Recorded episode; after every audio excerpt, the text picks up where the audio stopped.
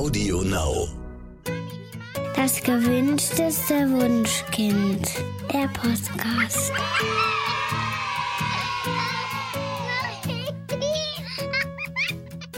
Hallo und herzlich willkommen zum gewünschtesten Wunschkind der Podcast. Heute nur mit Katja Seide. Daniel ist nämlich im Urlaub und erholt sich von den letzten anstrengenden Wochen und Monaten. Deswegen mache ich den Podcast heute alleine. Das ist ganz ungewohnt für mich, aber ich kriege das schon hin. Äh, ich habe heute nämlich einen ganz spannenden Gast. Wir wollen heute über Aufklärung und Sexualität von Kindern sprechen und dazu habe ich mir Ravna Siva eingeladen. Ravna hat einen Blog namens Queerziehung Blog und hat auf der FEBUB zusammen mit Nina Jaros einen vielbeachteten Vortrag gehalten, der hieß Wie Kinder lernen, wer sie sind und wie sie lieben, ähm, den ich auch gerne gesehen hätte. Leider war der komplett gleich zu der Zeit, als ich auf der Bühne stand. Äh, und deswegen habe ich ihn verpasst, aber die Leute haben ihn total gelobt und waren voll des Lobes und äh, da war ich ein bisschen neidisch, dass ich den nicht sehen konnte. Also Rafna, herzlich willkommen. Hallo.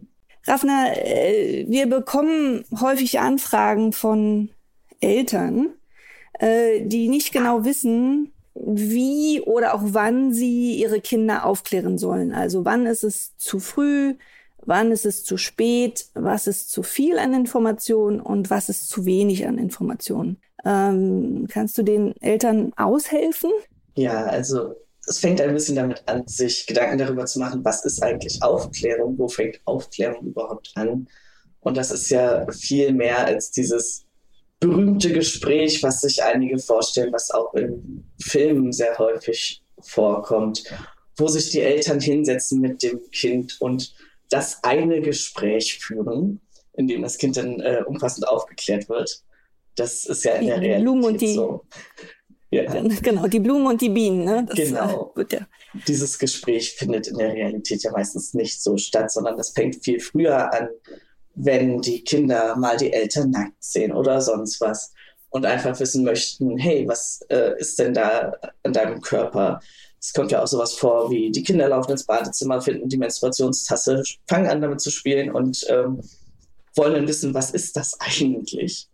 Und äh, mhm. das ist genau die Sache, ähm, wenn Kinder Fragen stellen, die einfach beantworten, aber halt auch nicht viel mehr beantworten. Ich muss nicht den kompletten äh, Prozess von Empfängnis, Befruchtung und sonst was erklären, wenn mein Kind wissen will, was eine Menstruationstasse ist. Da reicht es zu sagen, hey, äh, manche Menschen bluten einmal im Monat und äh, um dieses Blut aufzufangen, ist diese Tasse da. Die wird in die äh, Vagina reingesteckt und fängt dann das Blut auf. Das reicht völlig. Und ähm, so geht es halt auch weiter. Es kommen ja immer ähnliche Fragen. Wenn das Kind mal ein Kondom findet, zum Beispiel, äh, hatte ich äh, mit meinem Kind den Fall, dass das Kind gesagt hat, du, was ist denn das? Und ich war so, hm, das ist so eine Art äh, Tüte, da können Menschen, die einen Penis haben, den Penis reintun, damit da keine Samen rauskommen, ähm, damit keine Babys entstehen, wenn sie äh, Sex mit anderen Menschen haben. Also da war dann natürlich im Vorfeld schon ein Gespräch da über, was ist eigentlich Sex und äh, über, wie entsteht ein Baby. Okay, also du, du sagst sozusagen, äh, die Eltern brauchen gar nicht so ein richtiges, sie müssen sich nicht hinsetzen mit dem Kind, sondern ähm, sollen eigentlich äh, offen sein für die Situationen, die sie im Alltag sich im Alltag spontan ergeben. Ja. Ähm, ja? Genau das. Das fängt ja eigentlich schon an, wenn äh, die, die Kinder super klein sind und gewickelt werden. Ähm, häufig ähm, bespricht man ja mit dem Kind, mit dem Baby, was man da macht. Also ich äh, werde jetzt eine neue Winde anlegen und ähm, ich werde ähm, deinen Po sauber machen und so. Also man, man bespricht ja die Schritte mit. Und da kommt es häufiger vor, dass man die Geschlechtsteile des Kindes ähm, auch benennen muss. Jetzt ist mir aufgefallen, dass sich viele Menschen davor scheuen, ähm, die Worte Penis und Vulva auszusprechen äh, im, in Bezug auf ihren, ihr Kind oder mit ihrem Kind weil ihnen das scheinbar äh, zu hart oder zu erwachsen vorkommt. Ähm, ist es wichtig, wie man das benennt? Und wenn ja, warum? Oder wenn nein, warum nicht? Also ja, es ist wichtig, wie das benannt wird. Äh, ich würde sagen, es muss nicht unbedingt Penis und Vulva sein, solange dem Kind, dem beteiligten Erwachsenen und vorzugsweise auch anderen Erwachsenen eindeutig klar ist, was gemeint ist. Und es sollten allerdings auch keine Begriffe sein, die in irgendeiner Form abwerten, reduzieren oder verheimlichen, weshalb es sich einfach anbietet, Penis und Vulva zu benutzen. Ähm, was ich häufiger höre, ist sowas wie äh, Döschen oder Schneckchen für die Vulva eines Kindes oder der Schniedelwurz für einen Penis. Und das ist halt einfach etwas, was nicht funktioniert im Alltag, wenn das Kind sagt, ja, mein Döschen hat Aua. Da wissen Leute drumherum nicht unbedingt, was gemeint ist. Ja, das stimmt. Und äh, dieses, die, diese schambehaftete ähm, Sprache, darüber werden wir dann später noch sprechen, äh, kann ja auch dazu führen, dass sozusagen dieses ganze Thema als schambehaftet äh, betrachtet wird und dann eben vielleicht die Tür auch öffnet für ähm, für Missbrauch. Aber darauf kommen wir später noch zu sprechen. Jetzt wollte ich erstmal ähm, von dir wissen, ähm, wie das so ist mit Doktorspielen und äh, Masturbation ähm, von Kindern. Ich äh, also es, ich kann mich erinnern, dass ich selber ähm, in der Kita, also als ich ein Kita-Kind war, ähm, von einer Erzieherin äh, mit anderen Mädchen im Busch erwischt wurde bei Doktorspielen. Und dass ich dachte, dass äh, wir jetzt Ärger kriegen. Und die Erzieherin hat aber super cool reagiert. Die hat einfach nur gesagt, nicht mit Stöckern, die sind dreckig. Und, und, hat, und hat uns dann quasi alleine gelassen. Ähm, also die hat uns sozusagen äh, aufgeklärt, ähm, was wichtig ist, was wir wissen mussten und, und äh, hat, hat dann aber sozusagen unsere Privatsphäre ähm, gewahrt. Wie ist es so, also wann fangen denn Kinder an mit, mit Masturbation zum Beispiel oder auch mit Doktorspielen und wie weit ist das okay? Also was muss man da beachten als Eltern? Mhm. Also erstmal super coole Erzieherin und super tolle Reaktion von dieser Erzieherin. Das äh, würde ich mir wünschen, dass das viel ja. öfter genauso vorkommt und ähm, eben nicht äh, dann gesagt wird, oh, sowas dürft ihr auf keinen Fall machen oder ähnliches. Aber wann fängt das an? Das fängt äh, tatsächlich teilweise äh, schon in der Schwangerschaft an, dass äh, die Babys im Bauch sich an ihren Genitalien berühren, weil es irgendwie ein schönes Gefühl macht. Das ist jetzt keine Masturbation, wie wir Erwachsenen das verstehen, um irgendwie zu einem sexuellen Höhepunkt zu kommen, sondern das hat halt einfach was mit schönen Gefühlen und Entspannung zu tun. Und das äh, ist dann auch was, sobald die Kinder an ihre Genitalien sind, rankommen, spielen die da auch dran rum. Und das ist völlig in Ordnung und absolut unproblematisch. Was weniger unproblematisch ist, ist, wenn sie das andauernd in der Öffentlichkeit tun und ähm, wenn sie andere Kinder zum Zusehen zwingen, sowas kommt auch durchaus vor, äh, beziehungsweise zum Zusehen überreden, muss ja nicht immer gleich zwingen sein. Als Elternteil oder als äh, sorgetragende Person ist es wichtig, den Kindern zu vermitteln, hey, das, was du da machst, das ist völlig in Ordnung es ist vielleicht in dem Kontext, in dem du es tust, nicht in Ordnung. Und das ist halt ein großer Unterschied, ob ich generell sage, spiel da bloß nicht an dir rum, oder ob ich sage, hey, ich sehe, du hast da gerade Spaß dran, kannst du dich bitte zurückziehen, wenn du das machst. Ähm, das ist eine ganz einfache Möglichkeit, dem Kind zu vermitteln, das ist was Privates, das ist was Intimes, das kannst du mit dir selbst teilen, das kannst du mit Menschen teilen, die damit explizit einverstanden sind äh, und vorzugsweise ungefähr in deinem Alter, weil da sonst tatsächlich auch, ich weiß es durch die Kommentare, die ich teilweise kriege, dann kommen Menschen an und sagen, ja, aber das Kind hat gesagt, es ist in Ordnung, wenn ich zusehe. Und damit sind wir dann schon später dann bei dem Missbrauchs- und äh, Konsensthema, weil das Kind mhm. eben nicht weiß, dass eine erwachsene Person durch so etwas zum Beispiel sexuell erregt werden kann und das Kind dazu keinen Konsens geben kann. Das geht nicht. Das kann das Kind nicht einschätzen und absehen in dieser Situation. Okay, dann, dann lass uns mal gleich über Konsens reden. Was ist denn das eigentlich? Konsens ist einvernehmliches äh, Handeln, ein sich darauf einigen, bestimmte Dinge miteinander zu tun. Und äh, das ist etwas, was freigegeben werden sollte, was umkehrbar sein sollte. Also ich sollte zu jedem Zeitpunkt in der Lage sein zu sagen, nein, ich möchte das jetzt doch nicht mehr. Was informiert sein sollte, also was ich eben sagte, dass Kinder wissen müssen, was macht das mit dieser anderen Person auch. Ähm, mhm. Es muss explizit gemacht werden. Also Konsens ist nicht so hm, mit dem Kopf wackeln und ja, vielleicht rumdrucksen, sondern es sollte schon ein explizites Ja, das ist okay geben. Und mhm. äh, es ist auch etwas, was spezifisch für eine Situation gegeben wird. Äh, es gibt auch Metakonsens, wird das oft genannt. Das ist eine Form von äh, Konsensverhandlung, die dann zum Beispiel oft unter Eheleuten, ich frage meinen Mann nicht, ob ich ihn jetzt gerade umarmen darf. Ich mag das einfach.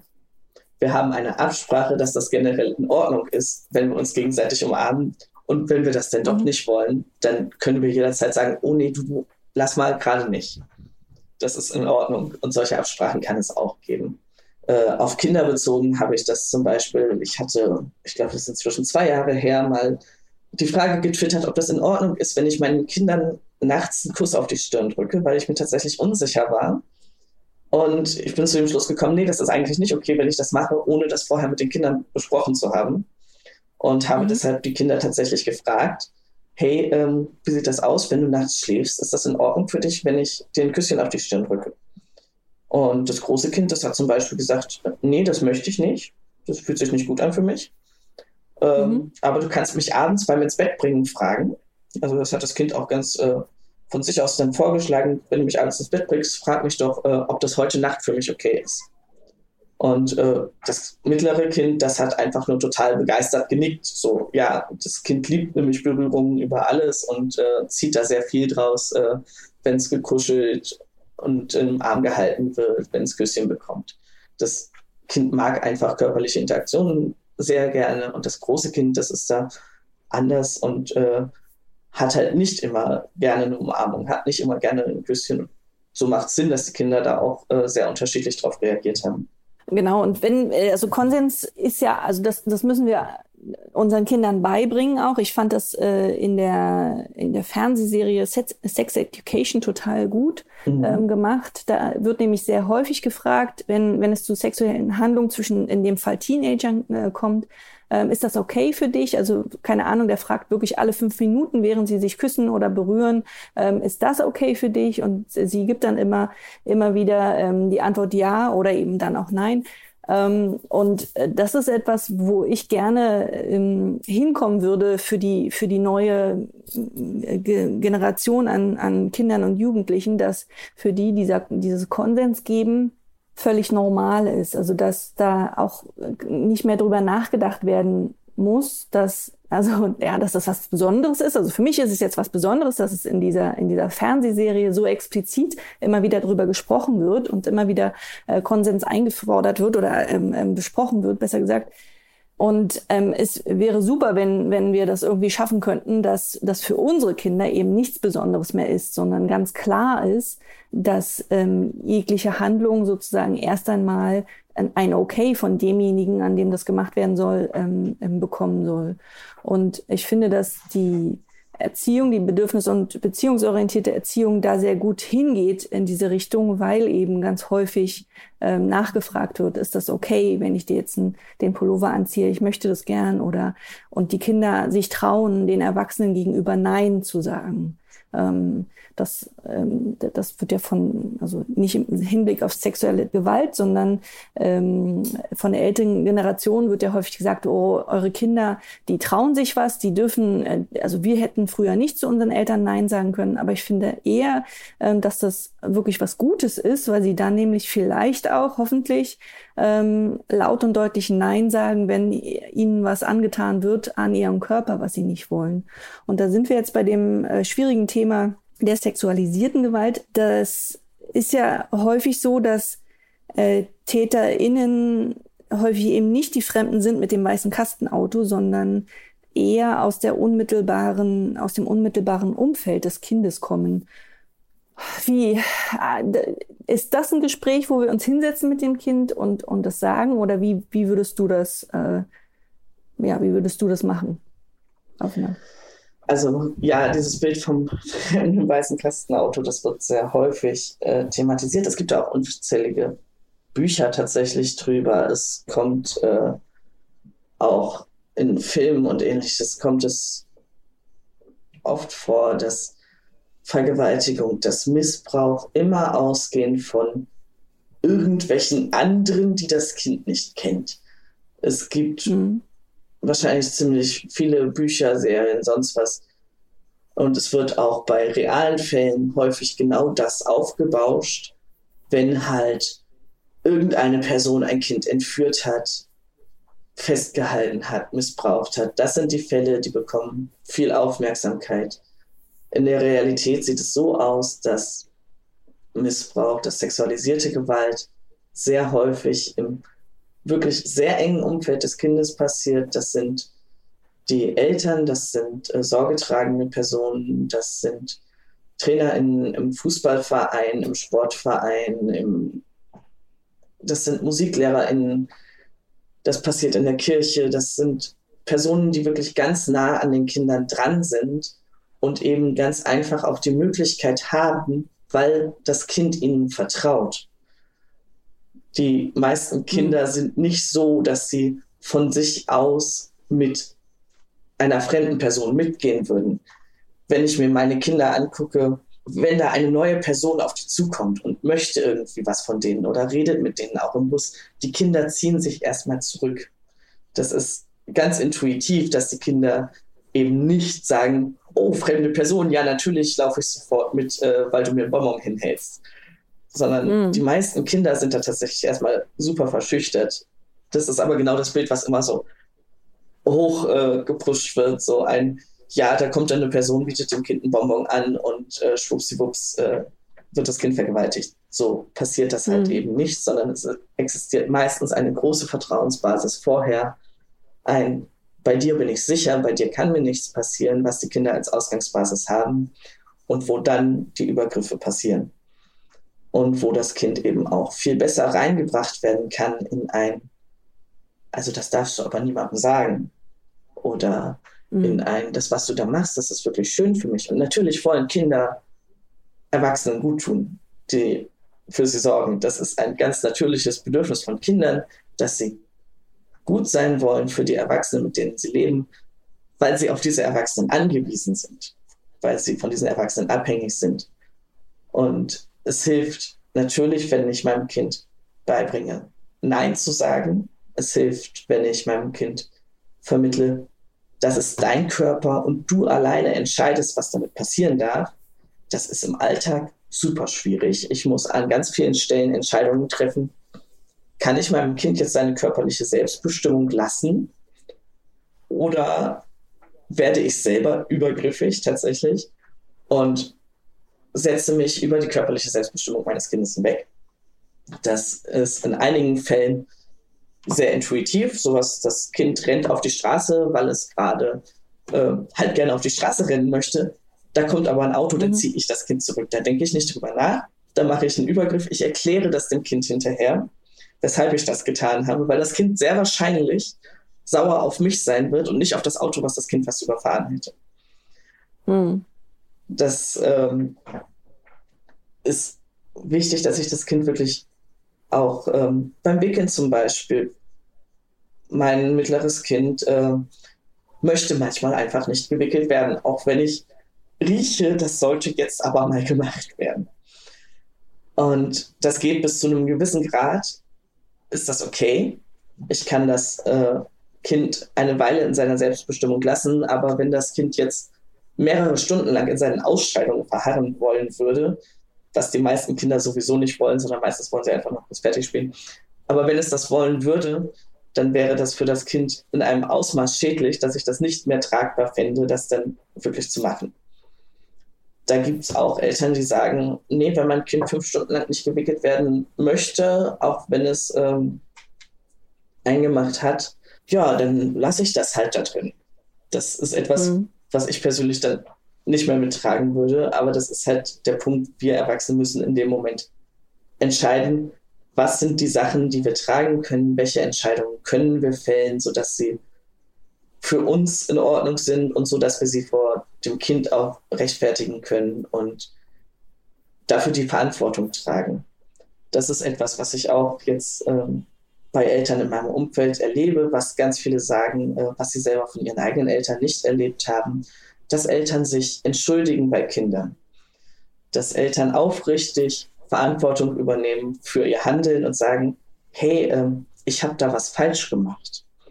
Und ähm, dass Kinder das erleben, das ist auch wichtig, dass Kinder wissen, Erwachsene sind nicht unfehlbar. Und dann kommen wir nämlich an einen Punkt, wo Kinder auch darüber reden können, hey, die erwachsene Person da, die hat sich darüber irgendwie mir gegenüber verhalten auf eine Art und Weise, die sich für mich nicht gut angefühlt hat, die nicht richtig war. Und das sind die Momente, in denen ich Kindern auch zuhören muss und in denen ich Kinder ernst nehmen muss. Es ist tatsächlich so, dass Kinder, die von sexualisierter Gewalt, von Missbrauch betroffen sind, im Schnitt sieben Erwachsene ansprechen, bevor sie Hilfe bekommen. Und mhm. das ist viel zu viel. Das Kind sollte bei der ersten Person, die das Kind anspricht, Hilfe bekommen. Und es gibt natürlich sehr viele Kinder, die schaffen das einfach überhaupt nicht, so oft den Mut zusammenzunehmen, zu sagen, hey, da passiert etwas mit mir, was nicht in Ordnung ist. Es kommt sehr häufig vor, dass fängt ja schon beim Küsschen von der Tante an. Die Tante kommt rein, drückt dem Kind ein Küsschen auf und das Kind wollte das aber gar nicht. Das Kind wurde nicht gefragt, es konnte in der Situation nichts sagen. Die erwachsene Person ist schneller, größer, stärker und hat das einfach gemacht. So. Und jetzt sagt das Kind, das, das fand ich jetzt aber nicht schön. Und dann kommen Erwachsene und sagen, ja, die Tante hat sich halt gefreut, dich zu sehen. Und in dem Moment wird das Kind lernen, dass das, was das Kind fühlt, nicht so wichtig ist wie das, was die Tante gefühlt hat. Und das ist ganz wichtig, dass wir da Kindern sagen, das hat sich nicht gut für dich angefühlt.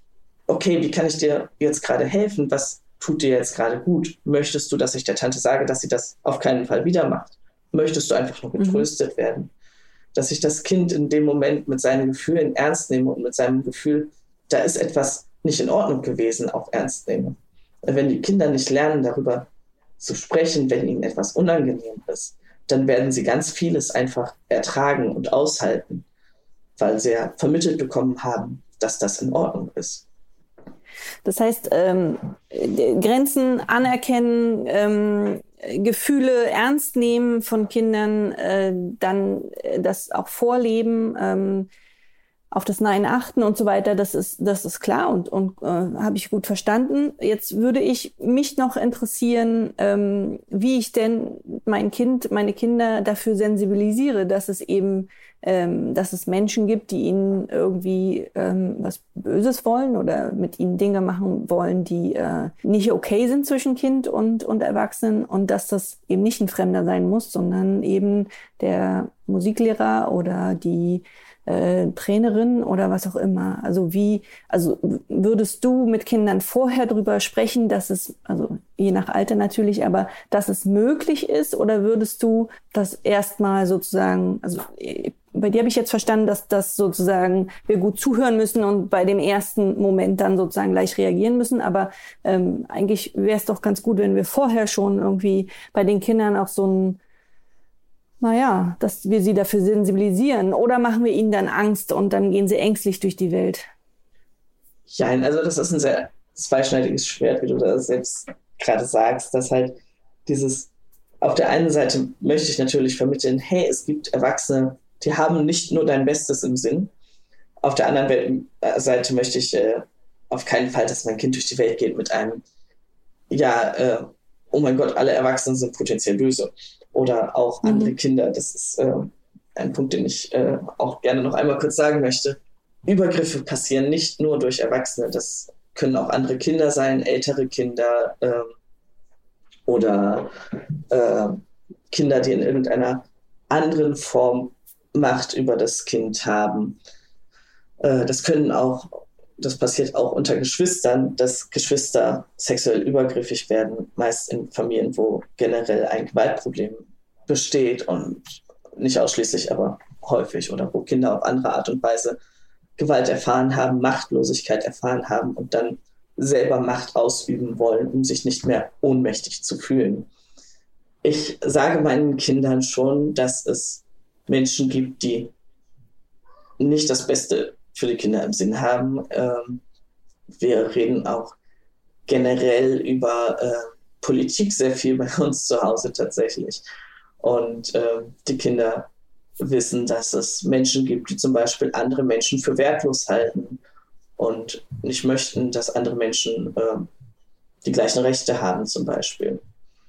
Das äh, ist halt was, da interessieren sich Kinder auch ganz automatisch vor und Kinder nehmen auch Ungerechtigkeiten in der Welt wahr und kommen auch selber zu dem Schluss, dass sie nicht immer gerecht behandelt werden. Das ist auch im Kindergarten wird es ihnen oft schon begegnen, dass andere Kinder sie halt einfach ärgern, weil sie es können. Und das sind die Stellen, da kann ich mit den Kindern super darüber reden, dass es halt vorkommt, dass andere Menschen ärgern wollen, dass andere Menschen Macht ausnutzen wollen, dass andere Menschen Gewalt ausüben, weil sie es können und dass das auch Menschen sein können, die das Kind eigentlich gerne mag, auch äh, Menschen sein können, die das Kind mögen, dass das nicht heißt, hey, die Person mag dich auf gar keinen Fall, ähm, die ist super gemein zu dir, sondern das Kind hat vielleicht das Gefühl, hey, äh, das ist meine allerbeste Freundin äh, normalerweise im Kindergarten, aber heute haben wir uns super gezofft und ähm, sie hat mich dann ganz massiv geschlagen.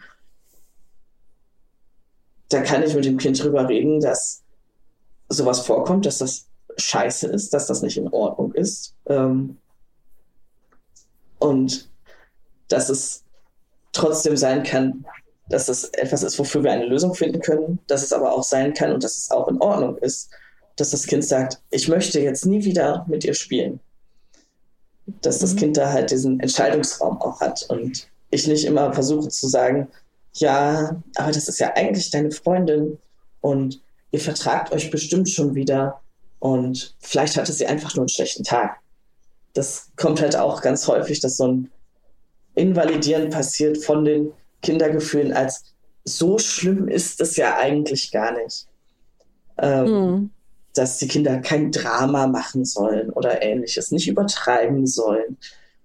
Aber ähm, das ist halt, wenn das Kind das gerade in dem Moment so stark fühlt, dann hilft es überhaupt nichts zu sagen, ja, aber eigentlich ist das doch deine allerbeste Freundin, sondern kann ich das Kind einfach in diesem Moment abholen und annehmen und sagen, ja, das war wirklich richtig schlimm. Wie geht's dir jetzt? Wie kann ich dir helfen? Und eben nicht den okay. Fokus darauf legen, diese Beziehung zwischen den Kindern zu kitten oder auch die andere Person in den Fokus zu rücken, sondern wirklich den Fokus auf das Kind legen und darauf, wie es dem Kind geht. Das ist halt so ein ganz alltägliches Vermitteln von andere Menschen wollen nicht immer dein Bestes. Und es ist in Ordnung, darüber zu reden. Und ich bin für dich da und höre dir dazu. Mhm, das ist super, das, ähm, das habe ich verstanden. Äh, häufig wird Kindern ja, ist mir gerade eingefallen, äh, auch von der Gesellschaft so eingeredet, ähm, was sich neckt, das liebt sich. Also ich kenne es aus der Schule ähm, wenn da irgendwie äh, die, die, ein Junge etwas rabiater auf ein Mädchen irgendwie zugeht und die, keine Ahnung, schubst oder jagt über den Schulhof oder so ähm, und dieses Mädchen dann Hilfe sucht bei den Erwachsenen, dann kommt da wirklich echt häufig ein Augenzwinkern und der Satz, ja, ja, der mag dich wohl. Und ähm, das, das ist ja was, was äh, ganz schlimm sozusagen ist äh, im, im Hinblick auf das, was das, was das Kind da lernt, nämlich irgendwie, aha, jemand, der mir wehtut oder jemand, der, der irgendwie Dinge, also mich jagt oder, oder mich zwickt oder was auch immer, der soll mich gerne haben. Aha, okay. Also da, da wird ja eine völlig falsche Verknüpfung im Gehirn gesetzt. Ja, das ist äh, zum einen wirklich eine ganz, ganz äh, toxische Form von Beziehung und Liebe, die da vermittelt wird Und zum anderen hat es auch sehr viel mit Geschlechterstereotypen zu tun. Da ist im Hintergrund natürlich dieses Boys will be Boys und Jungen ärgern halt gerne und können ihre Gefühle gar nicht anders ausdrücken als über Aggressionen. Was ist denn das für ein Bild von Jungen? Ähm, ja, die armen Jungen. Ey. Ja, genau. genau, die armen Jungen. Es gibt tatsächlich auch Studien dazu an erwachsenen Menschen, an äh, Schulkindern auch, die untersuchen, welches Vokabular haben Kinder, um sich auszudrücken. Und da gibt es dann halt ganz oft, ähm, es wird leider meistens nur auf junge Mädchen aufgeteilt untersucht und andere Geschlechter werden nicht berücksichtigt. Aber es gibt dann halt das Ergebnis, dass Jungen zwar halbwegs differenziert über alles, was in dem Bereich Aggression fällt, reden können, aber mhm. überhaupt keine Differenzierungsmöglichkeit haben für Zuneigungsgefühle, für Fröhlichkeit, für positive Gefühle. Und das ist auch was, was zum Beispiel äh, im Kleinkindalter schon oft beobachtbar ist, dass äh, Erwachsene, die mit kleinen Kindern interagieren, bei Kindern, denen männlich zugewiesen wurde, viel häufiger annehmen, dass der Grund für ein Schreien Wut ist, als dass es Traurigkeit ist. Wohingegen bei Kindern, denen weiblich zugewiesen wurde, Erwachsene viel häufiger ein Oh, bist du gerade traurig? Kann ich dich trösten fragen? Und bei mhm. Kindern, denen männlich zugewiesen wurde, ja, der ist halt gerade wütend, der muss sich jetzt mal austoben. Und das resultiert dann natürlich in sowas, dass Kinder, die für Jungs gehalten werden, zu Jungs erzogen werden, irgendwie glauben, dass es in Ordnung ist, so zu handeln und dass sie Aufmerksamkeit kriegen über Aggression. Und den anderen wird halt vermittelt, ja, Jungs sind halt so und du selbst bist aber anders, du selbst musst das aushalten und du selbst hast da Verständnis für und du selbst kannst das uminterpretieren in Zuneigung für dich. Also da wird ja. beiden Teilen, die da miteinander interagieren, so viel zugeschrieben, was sie machen und fühlen sollen. Das ist ganz schlimm. Und ähm, das möchte ich auch nicht. Ich möchte meinem Kind sagen können, wenn das Kind dich ärgert, dann ist das Mist. Das ist nicht in Ordnung. Und nicht, ja, das Kind mag dich vielleicht super gerne und weiß einfach nur nicht anders, äh, sich auszudrücken. So, nein. Also für, möglicherweise weiß der tatsächlich nicht, wie er es anders ausdrücken soll, aber ähm, dann müssen wir ihm es beibringen, ja. Also es, ja. es, es geht überhaupt nicht. Ich finde auch äh, in Freibädern finde ich das super, super schwierig, äh, Teenagern zuzugucken, äh, wenn, wenn sozusagen die männlich äh, gehaltenen Teenager die, die weiblichen unter Wasser drücken und die Mädchen, die kichern danach obwohl man ihm, ihnen im Gesicht ansieht, dass sie es nicht mögen. Also ich kann mich auch noch selber an meine Teenagerzeit erinnern und es war einfach nicht schön. Ich habe das gehasst, wenn mich irgendjemand unter Wasser gestuckt hat, aber es gehörte irgendwie dazu und man konnte sich darüber auch nicht beschweren, weil na ja, ähm, vielleicht hat man hätte man dann auch die Zuneigung von dem, demjenigen irgendwie ähm, nicht mehr gehabt und so. Also es ist super schwierig und das das ist äh, was ganz Dringendes, was wir sowohl unseren Söhnen als auch unseren Töchtern, als auch unseren NB-Kindern ähm, beibringen müssen. Ja. Ähm, jetzt hatte ich in deinem Blog ähm, noch gelesen, das fand ich auch ganz spannend, ähm, dass es wichtig ist, den Kindern nicht zu sagen, also wenn sie klein sind, ähm, dass Sex etwas ist, was nur passiert, wenn zwei Menschen sich sehr, sehr lieb haben. Das ist ja eigentlich äh, tatsächlich eine Umschreibung, die ähm, die Eltern häufig ähm, verwenden, wenn sie sozusagen solche ersten Aufklärungsgespräche führen. Ähm, warum ist das äh, problematisch? Sex kann auch zwischen Personen passieren, die einfach nur Bock auf Sex haben. Die müssen sich dafür nicht lieben.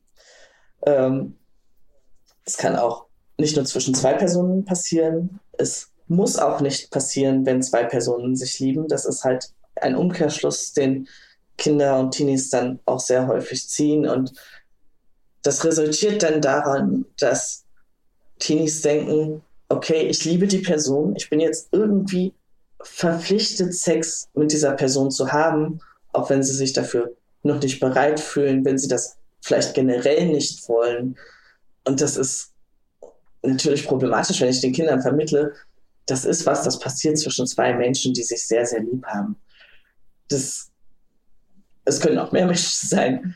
Es muss, wie gesagt, nicht das Liebhaben sein. Es gibt den Umkehrschluss auch einfach, äh, dass Teenies glauben, okay, diese Person hatte Sex mit mir, jetzt liebt diese Person mich.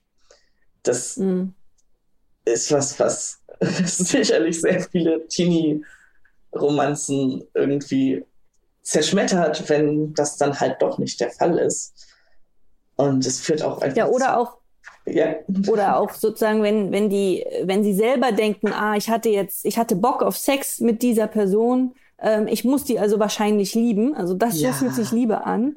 Äh, und, und dann, ja, dann ist es das eigentlich gar nicht. Also wieder eine, eine verquere ähm, Verknüpfung im Gehirn, die so gar nicht sein muss. Genau. Jetzt sind wir schon, gehen wir schon in Richtung äh, Teenager, also äh, ähm, Lebewesen sozusagen, die, die schon ähm, äh, Sex miteinander haben ähm, und auch Sex miteinander wollen. Ähm, dann müssen wir wahrscheinlich mit, äh, wenn das unsere Kinder sind, mit ihnen auch über Verhütung sprechen. Wie macht man das? Verhütung ist ein riesengroßes Thema, was ähm, meistens viel zu wenig umfassend behandelt wird tatsächlich. Ich erinnere mich an meinen Aufklärungsunterricht in der Schule. Äh, wir waren dann im Gesundheitszentrum und haben dann gelernt, äh, wie wir mit Kondomen umgehen. Das war's. Es war auch bei Verhütung ganz stark der Fokus auf Verhütung von Schwangerschaften. Und äh, ja, wir wussten, dass es sexuelle Krankheiten, äh, sexuell übertragbare äh, Krankheiten gibt. Aber wie wir die verhüten im Detail, das wurde uns überhaupt nicht vermittelt. Ich kann mich tatsächlich daran erinnern, dass es einen Teil äh, von meinen Altersgenossinnen gab, die es cool fanden, Herpes zu haben. Oh, okay. Weil es einfach ähm, hieß, ja, du hast äh, mit anderen Personen, die das auch haben, äh, irgendwie rumgemacht. Und das ist ein so absurdes Bild, das äh, wollen wir natürlich eigentlich für unsere Kinder nicht, dass sie sich mit äh, sexuell übertragbaren Krankheiten infizieren. Und ähm, da ist es ganz wichtig, eben nicht nur über Kondome zu sprechen und nicht nur über Sex ist äh, Penis in Vagina stecken zu sprechen, Mhm. Weil genau das ist das, wo das herkommt, dass nur über Kondome gesprochen wird. Dass ganz viele denken, Sex ist, wenn ein Penis in eine Vagina gesteckt wird. Vielleicht noch, wenn ein Penis in einen Anus gesteckt wird. Aber wenn nichts irgendwo reingesteckt wird, dann ist das kein Sex. Das ist so ein ganz häufiges Bild. Und ähm, das ist halt dann auch etwas, was cis-heteronormativ ist. Diese Annahme, Sex gibt es überhaupt nur zwischen hetero und cis-Jugendlichen und wenn zwei Menschen mit Vulven miteinander Sex haben, dann, naja, ist das eigentlich mehr so wie Kuscheln mit Genitalien berühren. Dabei kann aber nichts passieren, weil das ist ja kein Sex. Äh, auf jeden Fall können keine Schwangerschaften passieren und deshalb müssen wir auch nicht über Verhütung sprechen. Aber natürlich können dabei auch sexuell übertragbare Krankheiten äh, übertragen werden und deshalb ist es zum Beispiel wichtig, dass unsere Kinder zumindest wissen, dass es auch ähm, Barrieren gibt, die sich da einsetzen lassen, dass es sinnvoll sein kann, Handschuhe beim Sex zu tragen, Einweghandschuhe aus der Drogerie reichen völlig, dass es sowas wie Lecktücher gibt, Dental Dams auch äh, genannt und dass die tatsächlich sehr schwer verfügbar sind die lassen sich im Internet bestellen, die lassen sich in Apotheken bestellen und sie sind aber meistens eben nicht in der Drogerie käuflich, äh, obwohl sie da eigentlich direkt neben den Kondomen stehen sollten. Und dass die benutzt werden können, um eine Barriere äh, zu haben beim äh, Lecken von Körperteilen, egal welche das sind. Äh, also es ist Lecktücher lassen sich verwenden, wenn äh, im Analbereich geleckt wird. Lecktücher lassen sich verwenden, äh, wenn, im, äh, wenn an der Vulva geleckt wird. Und dass die Kinder halt auch wissen, wie wenden sie das richtig an. Dass die Kinder wissen, es gibt äh, Sachen, die verhüten nur Schwangerschaften. Äh, ja, es gibt ziemlich viele äh, Teenies, die die Pille nehmen. Aber mhm. dass damit eben nur Schwangerschaften verhütet werden. Und ähm, so, das ist irgendwie nicht so wirklich im Bewusstsein. Ja, das ist diese Sorg Sorglosigkeit tatsächlich. Also ich glaube, uh, unter Schwulen und Lesben ist diese Sorg Sorg Sorglosigkeit nicht da, weil sie äh, in den 80er Jahren ja ganz stark diese Aufklärung, äh, die AIDS-Aufklärung und so weiter war. Und das, äh, ich habe aber das Gefühl tatsächlich, dass ähm, bei meinen Hetero-Freundinnen, ähm, als wir Teenager waren, dass da irgendwie völlige Sorglosigkeit ähm, im Hinblick auf sexuell übertragbare Krankheiten war. Also ich war jedes Mal geschockt sozusagen, wenn, äh, wenn mir eine Freundin davon erzählt hat, dass sie ohne Kondom mit jemandem geschlafen hat. Ich dachte, okay, aber es gibt ja mehr als, als Schwangerschaften. Und es ist halt auch eben ein Konsensthema, weil ähm, wenn ich mit einer Person schlafe, ohne bestmöglich sexuell übertragbare Krankheiten zu verhüten, dann sollte diese Person darüber informiert sein und dem zugestimmt haben. Das ist halt das, was auch ganz häufig eben nicht im Bewusstsein ist. Da müssen wir mit unseren Stimmt. Kindern auch drüber reden, dass es eben nicht in Ordnung ist, äh, wenn ein Kind die Pille nimmt äh, das, und dann Sex hat mit einer Person mit Penis und dann ja halt darauf verzichtet, weil es ja schon okay aber vielleicht vorher andere sexuelle Kontakte hatte und da lässt sich einiges übertragen, was dann an Krankheiten kommen kann einfach. Und das lässt sich verhindern und äh, das lässt sich relativ leicht verhindern und es sollte einfach darüber gesprochen werden und äh, es sollte für die Kinder auch leicht verfügbar sein. Ich kann mich daran erinnern, ähm, das erste Mal, als ich Kondome gekauft habe, ich war da schon über 20 und es war mir trotzdem hochgradig peinlich, Kondome zu kaufen, weil ich das vorher noch nie gemacht hatte. Und äh, Teenies ist vieles peinlich. Und ich muss meinem Teenie nicht äh, in die Drogerie schicken, um sich selber Kondome zu kaufen. Ich finde das toll, wenn die das machen, wenn die das können, äh, unbefangen. Aber es ist ganz wichtig, dass ich auch einfach zu Hause Verhütungsmittel äh, zur Verfügung stelle, dass die Kinder wissen, hey, da ist eine Schublade, da liegen äh, Kondome drin, da liegen idealerweise auch eben Lecktücher drin, da liegt Gleitmittel drin. Das ist auch etwas, was viel zu häufig vergessen wird und ganz viele Mythen rund um die Entjungferung und äh, beim ersten Mal muss es bluten, hängen einfach damit zusammen, dass es halt nicht feucht genug war. Sowas sollte für die Kinder einfach frei verfügbar sein. Ja. Möglichst in, in so, so vielfältig und äh, großer Anzahl, dass die Eltern nicht sehen, wenn es weg ist, weil das natürlich dann auch wieder peinlich ist für das, äh, für das Kind vielleicht. Wenn sozusagen es aus der Schublade ein Kondom nimmt und da liegen nur drei, dass die Eltern dann wissen, oh ja, hier, mein Kind hat Sex, oder? Ja. Also die Peinlichkeit bezieht sich ja häufig nicht nur auf den Apotheker oder die Apothekerin, sondern äh, auch im Hinblick auf, auf die Eltern, weil es halt also ein Loslösungsprozess ist, der irgendwie ähm, ja, genau. so ein bisschen Mut erfordert auch. Und mhm. ein enormer Vorteil ist, dass äh, Kondome im 100er-Pack auch einfach viel günstiger sind. ähm, okay. Und wenn die Schublade voll damit ist und das Kind genau weiß, da kann kein Mensch nachzählen und hat da keinen Überblick drüber, dann ist das gut. Ähm, ja, das stimmt. Und ich erlebe auch im Freundinnenkreis zum Beispiel einen relativ unbefangenen äh, Umgang einfach damit. Ähm, neulich äh, kam hier ein Kind an, das hatte ein aufgeblasenes Kondom als Luftballon dabei, weil das halt gerade rumlag. Ähm, und da gibt es halt tatsächlich äh, quasi zwei Bereiche, nämlich äh, einmal den Bereich, ja, äh, hier sind die Verhütungsmittel, die gerade aktuell sind, und dann da ist das Spielzeug, was nämlich abgelaufen ist. Und ähm, so, okay. abgelaufene Kondome sind halt auch prima Luftballons.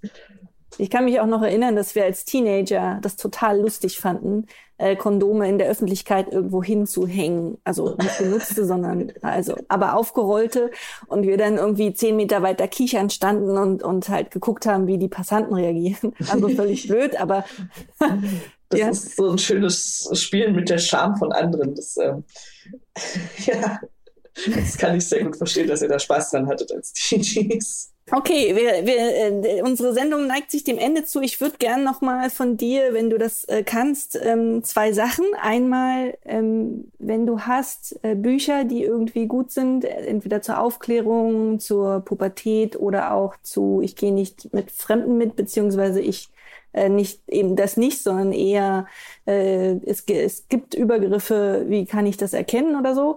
Ähm, weiß ich nicht, ob du da Kinderbücher empfehlen kannst.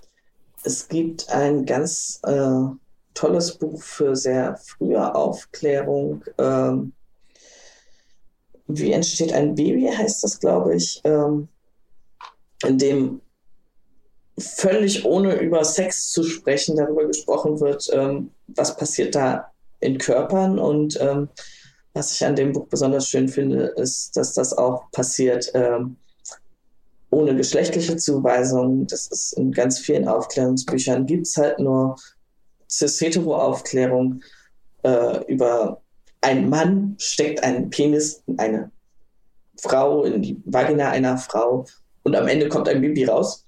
Ähm, Mhm. Und das wird in dem Buch eben nicht gemacht. Äh, genau, wie entsteht ein Baby? Ein Buch für jede Art von Familie und jede Art von Kind heißt das.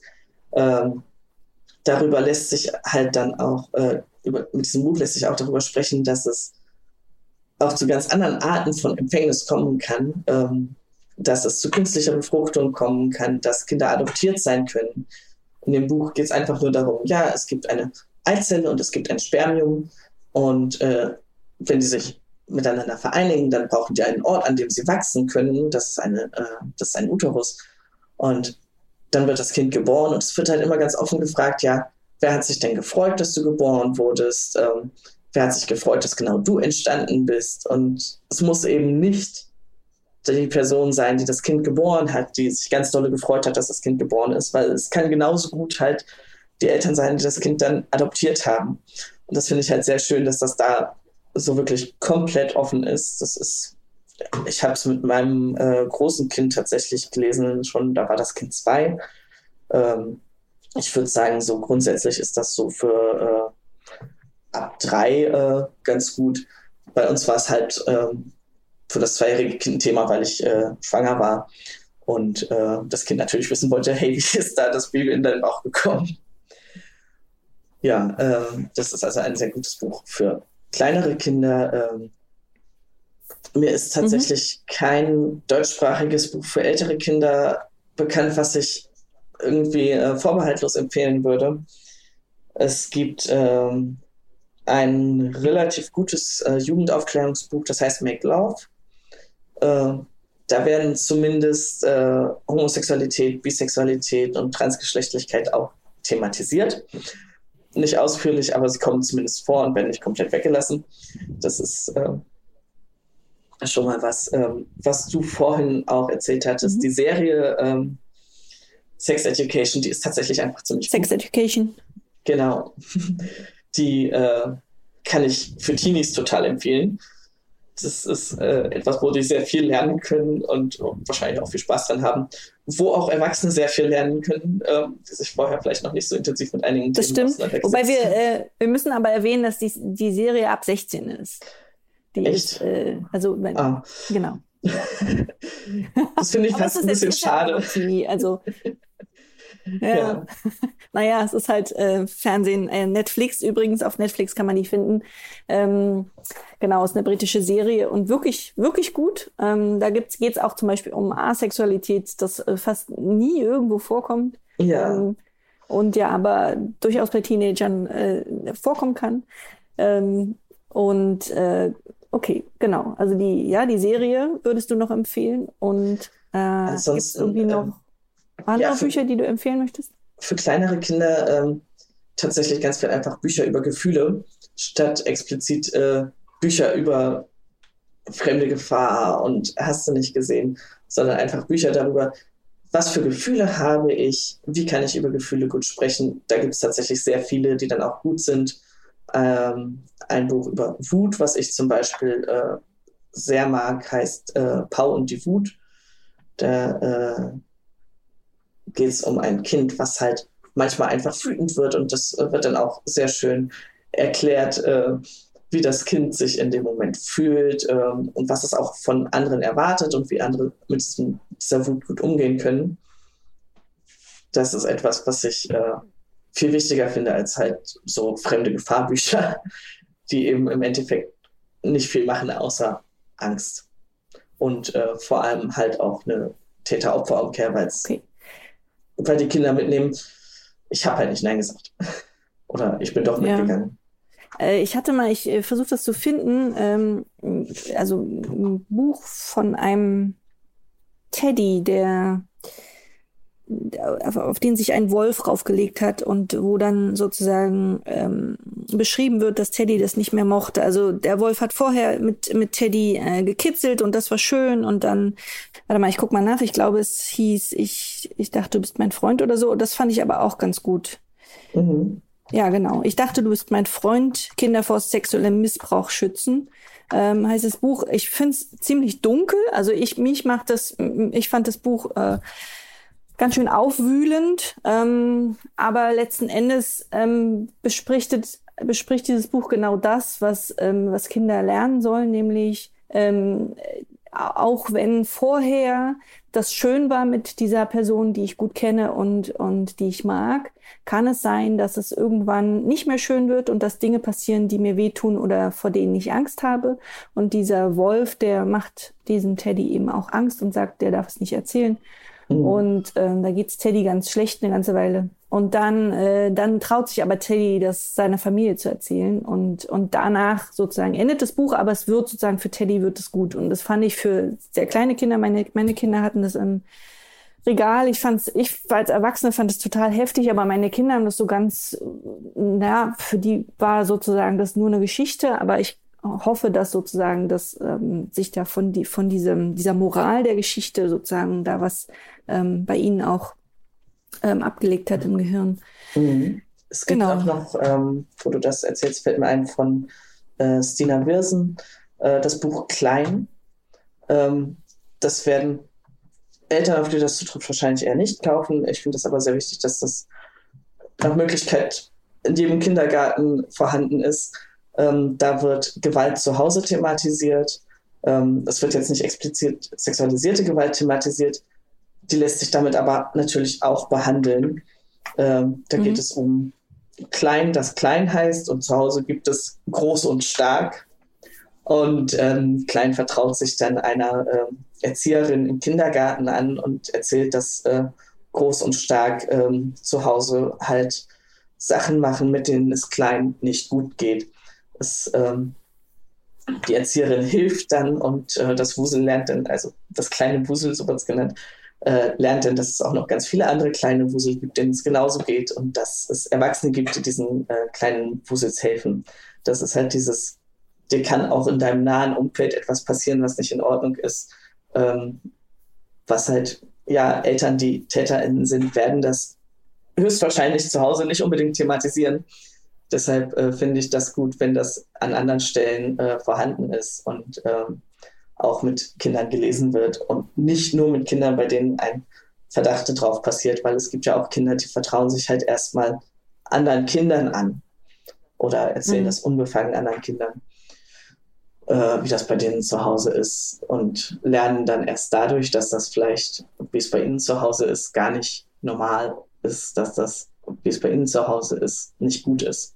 Ich, ich kenne das Buch auch, das ist wirklich ähm, ganz fantastisch. Ich, ähm, ich habe das immer in, im Hinblick auf Gewalt ähm, ähm, interpretiert, aber stimmt, man kann, man kann da auch äh, das anders machen, wenn man das ähm, möchte. Und das sollte tatsächlich in allen Kitas, in allen Kitagruppen ähm, schon rumstehen und vielleicht auch in der Grundschule. Ja. Ähm, das Zweite, was ich dich, äh, worum ich dich noch bitten würde, ist nochmal eine Zusammenfassung zu geben ähm, für Eltern, was jetzt sozusagen deine wichtigsten Punkte sind. Also was können Eltern tun, damit ähm, ja, damit ihre Kinder sowohl ja, also eine, in einer sexpositiven Umwelt aufwachsen. So viel Selbstbestimmung wie möglich ähm, und sich immer selber fragen, ist das gerade wirklich ein Nein oder bin ich einfach nur faul? Was auch manchmal legitim sein kann, aber ja. Muss ich das Kind gerade wirklich mit Gewalt vom Spielplatz tragen oder können wir auch einfach noch eine halbe Stunde länger bleiben? ist da so ein Klassiker. Mit den Kindern darüber zu reden, ähm, was ist okay und was geht zu weit. Das äh, betrifft äh, auch diese Doktorspiele, da sind wir vorhin, glaube ich, gar nicht mehr intensiv zu gekommen. Dass dafür Regeln gemacht werden. Eure Erzieherin hat erzählt, hat das damals gesagt, nicht mit Stöckern, die sind dreckig. Ähm, häufig wird auch empfohlen, nichts irgendwo reinstecken, äh, als Regel mit den Kindern zu vereinbaren, damit keine Verletzungen passieren. Und, ähm, und auch für Ohren- und Nasenlöcher gilt das, weil da werden ja häufiger ja. mal Perlen reingesteckt. Genau. ja, das ist eine gute Regel. Hm. Und äh, mit den Kindern immer offen zu sein und auch äh, selbst offen Gefühle zu zeigen, ohne die Kinder damit zu belasten. Also die Kinder sind nicht unsere TherapeutInnen. Und das kommt durchaus auch vor, dass äh, Eltern sehr intensiv mit Kindern über ihre Gefühle sprechen und die Kinder sich dann irgendwie in der Verantwortung fühlen, die zu trösten oder so. Das sollte nicht passieren. Ich finde es sehr schwierig, einfach so ein, so macht ihr es auf jeden Fall richtig zu geben, denn es kann immer was sein, es kann immer von irgendwo außen ein anderer Einfluss kommen, dann klappt es halt alles nicht. Es kann sein, dass die übergriffige Person das Kind so doll unter Druck setzt, dass es halt einfach nicht reden kann. Und dann sind die Eltern nicht schuld, dass sie irgendwie dem Kind nicht genug vermittelt haben, dass das Kind zu ihnen kommen kann, sondern da liegt die Schuld bei dem Täter, der Täterin. Deshalb möchte ich nicht, dass irgendwie mitgenommen wird, ja, wenn ich mein Kind so und so behandle, dann ist mein Kind auf jeden Fall sicher. Das ist ähm, eine falsche Annahme ich kann mein Kind nicht zu 100 Prozent davor schützen, dass es Opfer wird von sexualisierter Gewalt. Ähm, ich kann mein Kind aber darauf vorbereiten, dass es sexualisierte Gewalt erkennt und benennen kann und sich traut, mit Menschen darüber zu sprechen. Dazu kann ich zumindest mein Bestes geben. Okay, das ist ja ein sehr gutes Schlusswort. Dann danke ich dir für dieses Gespräch, für dieses spannende Gespräch. Äh, schwieriges Thema oder zwischendurch auch äh, lustiges Thema. Ähm, ich hoffe, dass die Zuh ZuhörerInnen äh, heute viel rausgenommen haben und äh, sage Tschüss bis in zwei Wochen. Ähm, dann ist hoffentlich Daniel wieder dabei. Ähm, okay, ich sag zu dir auch Tschüss, Ravna. Danke, dass du da warst. Das war sehr interessant. Tschüss. Tschüss. Das war der Podcast vom gewünschtesten Wunschkind.